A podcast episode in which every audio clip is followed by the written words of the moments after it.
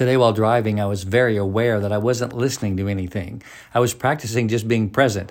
And I know you know how hard that is because when we're driving, there's always something going on. We're either thinking about something, worrying, or having a problem we want to solve, and or listening to music, or like me, I'm listening to a book. But today, I did none of that and had a good 35 minute drive and was just driving, noticing the traffic and the vehicles coming toward me. And even though it's winter and things are brown, just how things looked and the businesses as they went by and looking at the fence and the animals in the field. It was an enjoyable moment. That's called being present. I love being present, and it was really a pleasant experience for me. Now, I don't get bored very often either, and sometimes I feel like that if I feel like I'm going to get bored, I got to do something. Well, not being bored is actually paying attention to what's happening around you in the moment.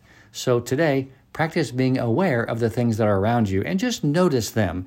Take a few moments and slow down. I love you. I'm Dan Clark.